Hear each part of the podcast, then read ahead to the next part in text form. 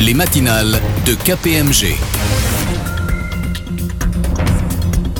Bonjour à toutes et à tous, bienvenue sur les ondes de Radio KPMG. Nous sommes ravis de vous retrouver en ce mardi 4 juillet 2023 pour notre dernière matinale de la saison avant la traditionnelle pause estivale.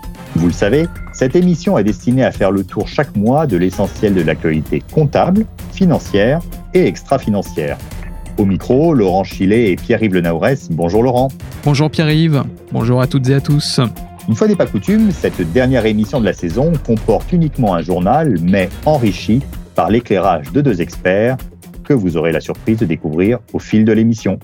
Oui, Pierre-Yves, les enjeux autour du reporting extra-financier ne cessent de prendre de l'importance car ce reporting doit permettre d'informer l'ensemble des parties prenantes de l'entreprise des effets sociaux, sociétaux et environnementaux générés par l'activité du groupe.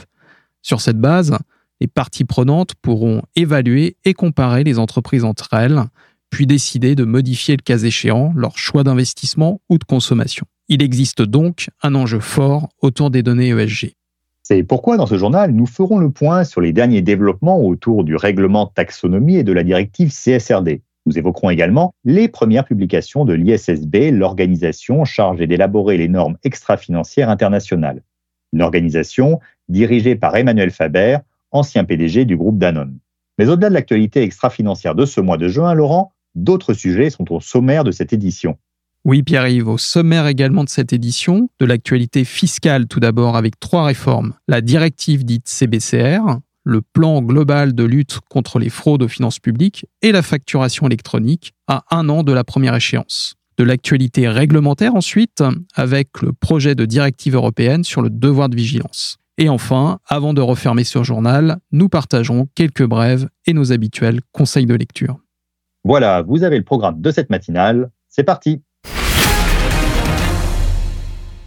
Débutons ce journal avec l'actualité extra-financière, puisque de nouveaux textes européens viennent d'être publiés. Effectivement, Pierre-Yves, nous avions déjà longuement évoqué ces textes dans notre matinale du 8 novembre 2022. Comme le mois de juin a été riche en la matière, nous avons sollicité Fanny Houillot, associée du Centre d'excellence ESG de KPMG France, pour qu'elle nous présente les derniers développements extra-financiers. Elle a tout d'abord évoqué le règlement européen taxonomie qui, rappelons-le, établit un système de classification commun à l'Union européenne permettant d'identifier les activités économiques considérées comme durables.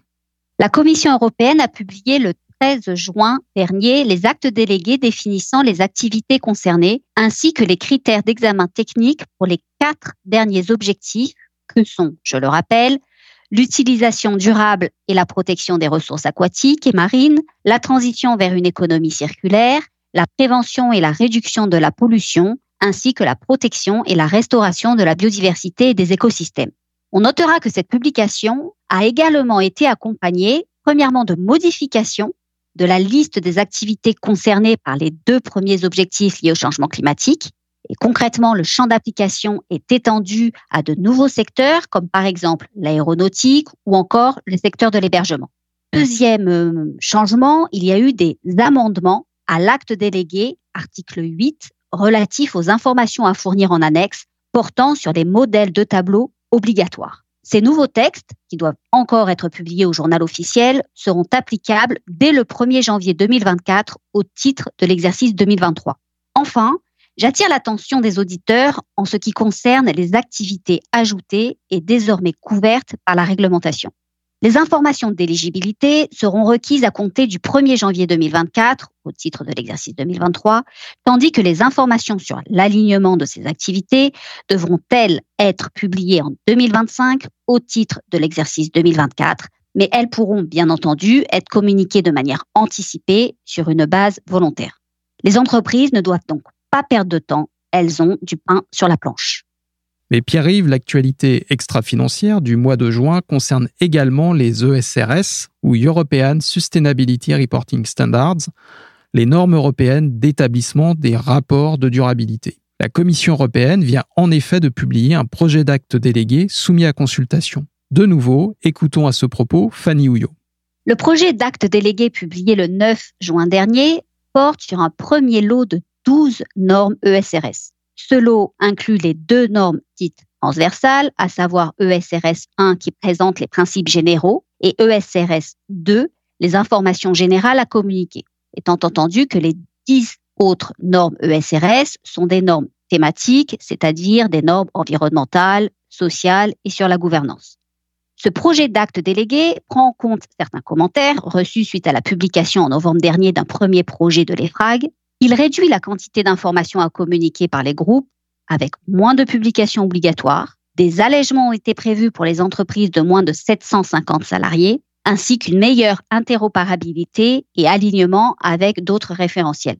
Mais l'analyse de double matérialité, à savoir la prise en compte de l'impact de l'activité de l'entreprise sur l'environnement, mais aussi l'impact de l'environnement sur les activités de l'entreprise, reste, elle, au cœur de la démarche. En effet, pour toutes les ESRS, sauf pour ESRS 2 qui reste d'application obligatoire dans son entièreté, les informations et indicateurs qui devront être fournis par les entreprises seront définis à la lumière des résultats de cette analyse de double matérialité. Autrement dit, les entreprises pourront se dispenser de reporter sur les dispositions qui ne ressortent pas en éléments significatifs. Rappelons aussi que l'entrée en application de la CSRD et donc des ESRS aura lieu à partir de l'exercice 2024 pour les premières entreprises concernées et que les groupes peuvent donner leur point de vue en répondant à cette consultation et ce avant le 7 juillet 2023. Pour finir, sachez que le deuxième lot des ESRS, dont la date de publication du projet n'est pas encore connue, devrait inclure certaines normes sectorielles notamment. Le référentiel ESRS avance donc. Dernier sujet extra-financier que nous souhaitions aborder aujourd'hui, Pierre-Yves, l'ISSB pour International Sustainability Standards Board, le pendant de l'ISB pour le reporting durable, a publié le 26 juin ses premières normes extra-financières S1 et S2. Fanny Huyot nous explique de quoi il en retourne et comment ces normes s'articulent avec les ESRS européennes. L'ISSB, créé en novembre 2021 dans le cadre de la COP26, a pour mission d'élaborer des normes extra-financières internationales. Ces deux premières normes, publiées effectivement le 26 juin dernier, portent sur les principes généraux pour la première et les informations spécifiques liées au climat pour la seconde. Ce nouveau référentiel vient en quelque sorte concurrencer celui proposé par la Commission européenne avec les normes ESRS, mais dont on peut relever des différences notables. Tout d'abord, les normes ESRS embrassent une grande diversité de thématiques, ressources aquatiques, économie circulaire, biodiversité, etc., alors que l'ISSB ne traite à ce jour que les enjeux climatiques. Cependant, l'ISSB doit travailler sur d'autres normes thématiques et a pour ce faire une consultation pour définir les domaines prioritaires.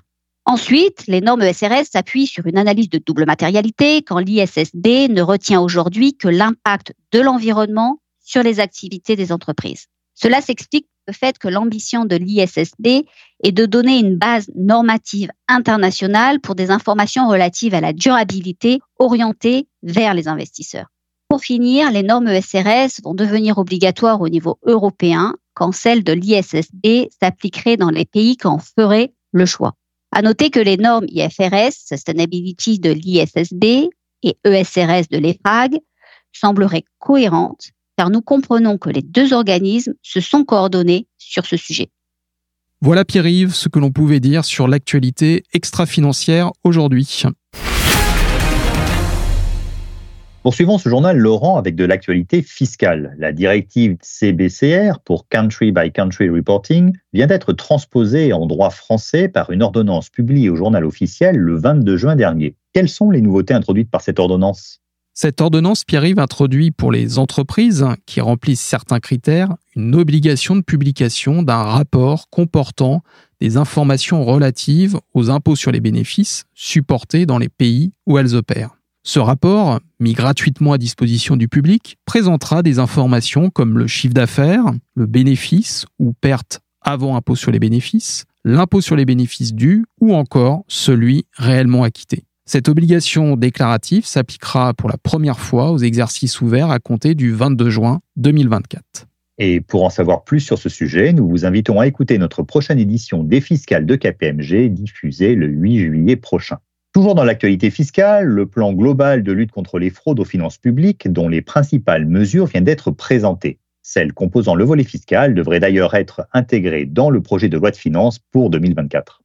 Effectivement, Pierre-Yves, en mai dernier, Gabriel Attal, ministre chargé des comptes publics, a présenté le plan global contre toutes les fraudes aux finances publiques, qu'elles soient fiscales, sociales, douanières ou visant à capter indûment les aides publiques. Quelles sont les grandes annonces de ce plan? Tout d'abord, les contrôles seront davantage orientés vers les grandes entreprises avec un recours accru à l'analyse de données de masse, encore appelée le data mining. Pour ce faire, une unité de renseignement fiscal va être créée. De même, deux mesures ont également été annoncées pour renforcer la capacité de l'administration fiscale à contrôler les prix de transfert des multinationales. La première, le seuil de déclenchement de l'obligation de tenir en permanence à disposition de l'administration une documentation complète de la politique de prix de transfert serait abaissé et passerait de 400 millions d'euros de chiffre d'affaires à 150 millions d'euros.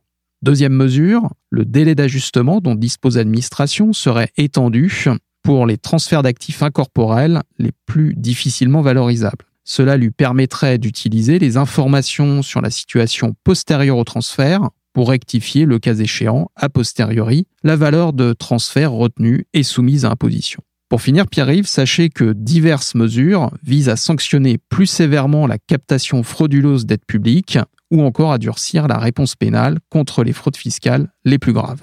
Pour terminer notre tour de l'actualité fiscale de ce mois, faisons un point, Laurent, sur la facturation électronique. Il y a un an, la loi de finances rectificative d'août 2022 actait sa mise en place en France pour les assujettis à la TVA et l'obligation de fournir à l'administration fiscale un ensemble de données. Nous en avions présenté les grandes lignes dans notre édition des fiscales de KPMG du 2 juin 2022.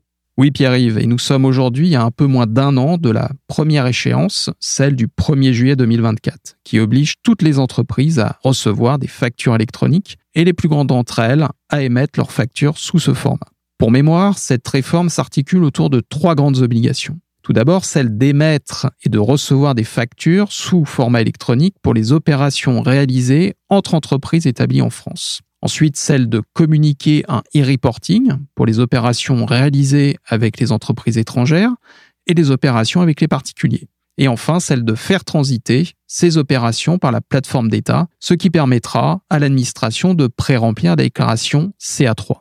D'un point de vue réglementaire, est-ce que de nouveaux textes précisent les obligations des entreprises? C'est ce que nous avons demandé à Laurent Chetcuti, associé de KPMG Avocat.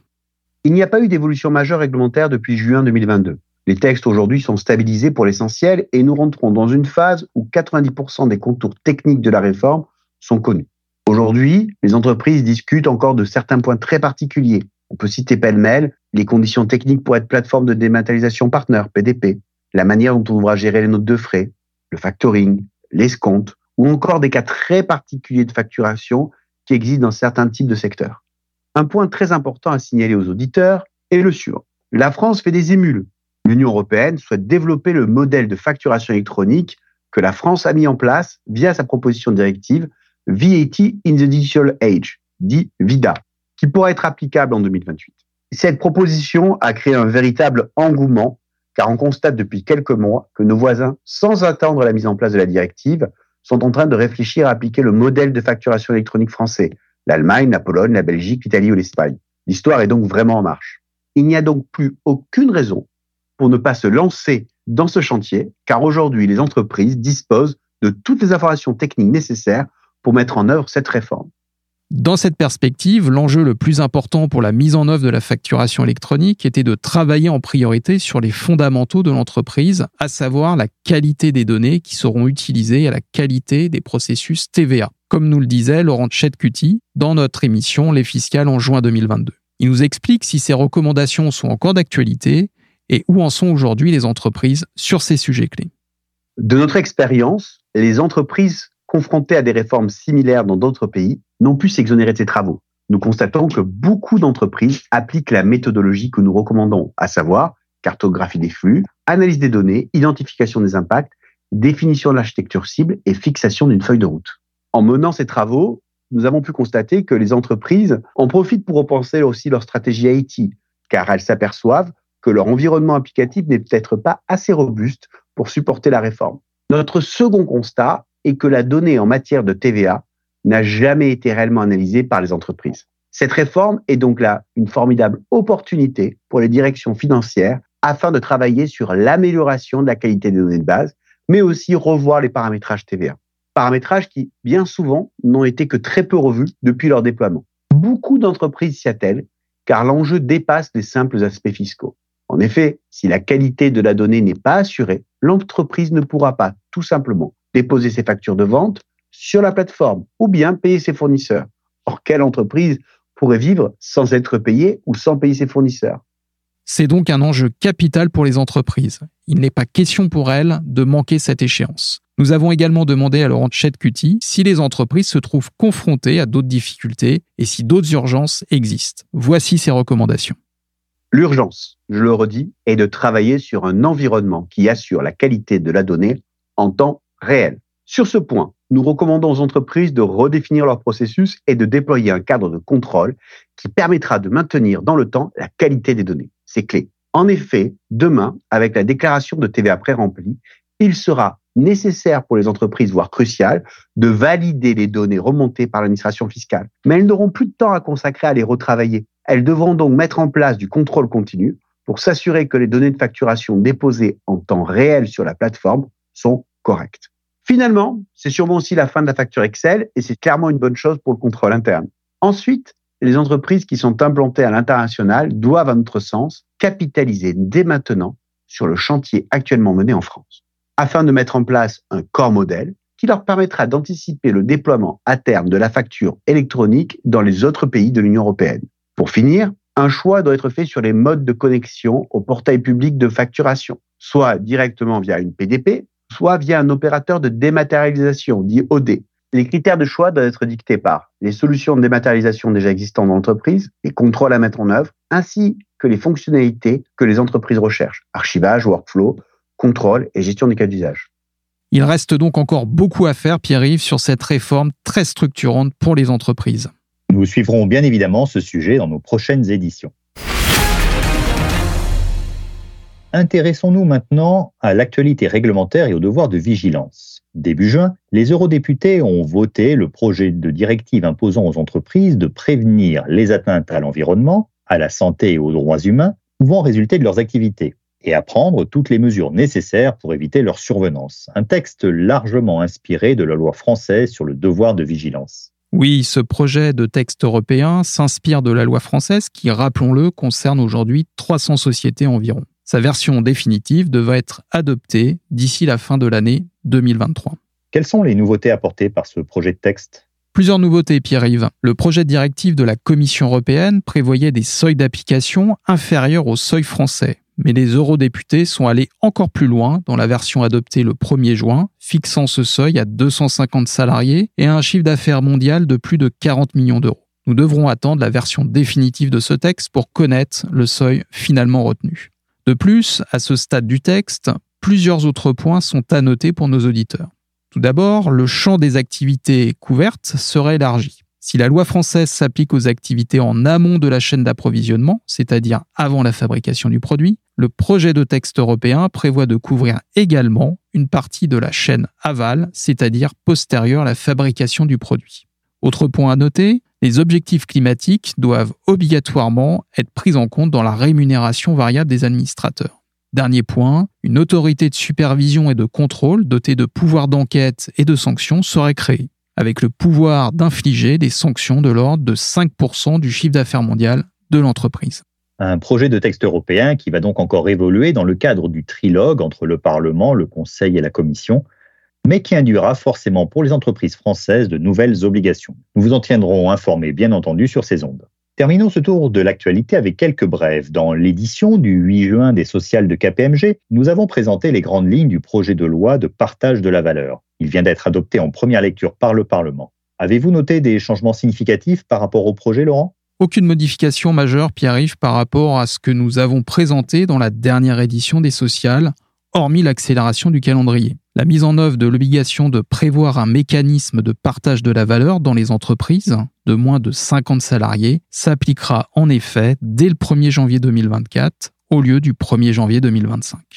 Toujours dans l'actualité sociale, le Conseil constitutionnel a validé l'essentiel de la loi sur la réforme des retraites et une trentaine de décrets d'application sont attendus d'ici l'entrée en vigueur des premières mesures le 1er septembre prochain. Quels sont les derniers développements? Les deux premiers décrets qui précisent les mesures d'âge et les modalités de départ anticipées ont été publiés au journal officiel du 3 juin dernier. Ces décrets n'apportent rien de véritablement nouveau, mais nous ne manquerons pas de vous tenir informé des évolutions liées à la réforme dans nos prochaines émissions.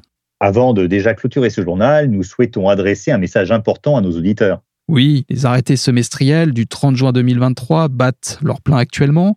Nous vous recommandons donc d'écouter ou de réécouter l'édition spéciale des matinales diffusée le 6 juin dernier avec en exclusivité à notre micro Marie Seller, directrice des affaires comptables de l'AMF. Pour finir, vos conseils de lecture du mois, Laurent? Plusieurs conseils pour nos auditeurs. Tout d'abord, le dernier numéro d'IFRS en bref, ainsi que le 34e numéro de la lettre de la gouvernance qui ont été adressés à nos abonnés et qui sont également disponibles sur kpmg.fr et le rapport annuel 2022 de l'AMF, dans lequel l'autorité insiste sur la nécessaire prise en compte par les émetteurs, dans leur communication financière, du contexte macroéconomique actuel, et elle réitère également ses points d'attention concernant les reportings extra-financiers, en insistant sur la transparence des informations présentées. Nous vous recommandons également de nous suivre sur la page LinkedIn de KPMG France et de KPMG Avocat, où sont publiées toutes nos actualités et bien sûr d'écouter sans modération les différentes émissions proposées par Radio KPMG grâce à notre application mobile à télécharger dans l'App Store ou Google Play. Cette édition des matinales est maintenant terminée. Un grand merci à vous Laurent pour votre présence au micro tout au long de cette saison. Ce fut un vrai plaisir de co-animer cette émission et je retrouverai avec bonheur nos auditeurs à la rentrée pour une nouvelle saison des matinales. Très bon été à toutes et à tous. Très bel été et rendez-vous en septembre pour la dixième saison des matinales. Les matinales de KPMG.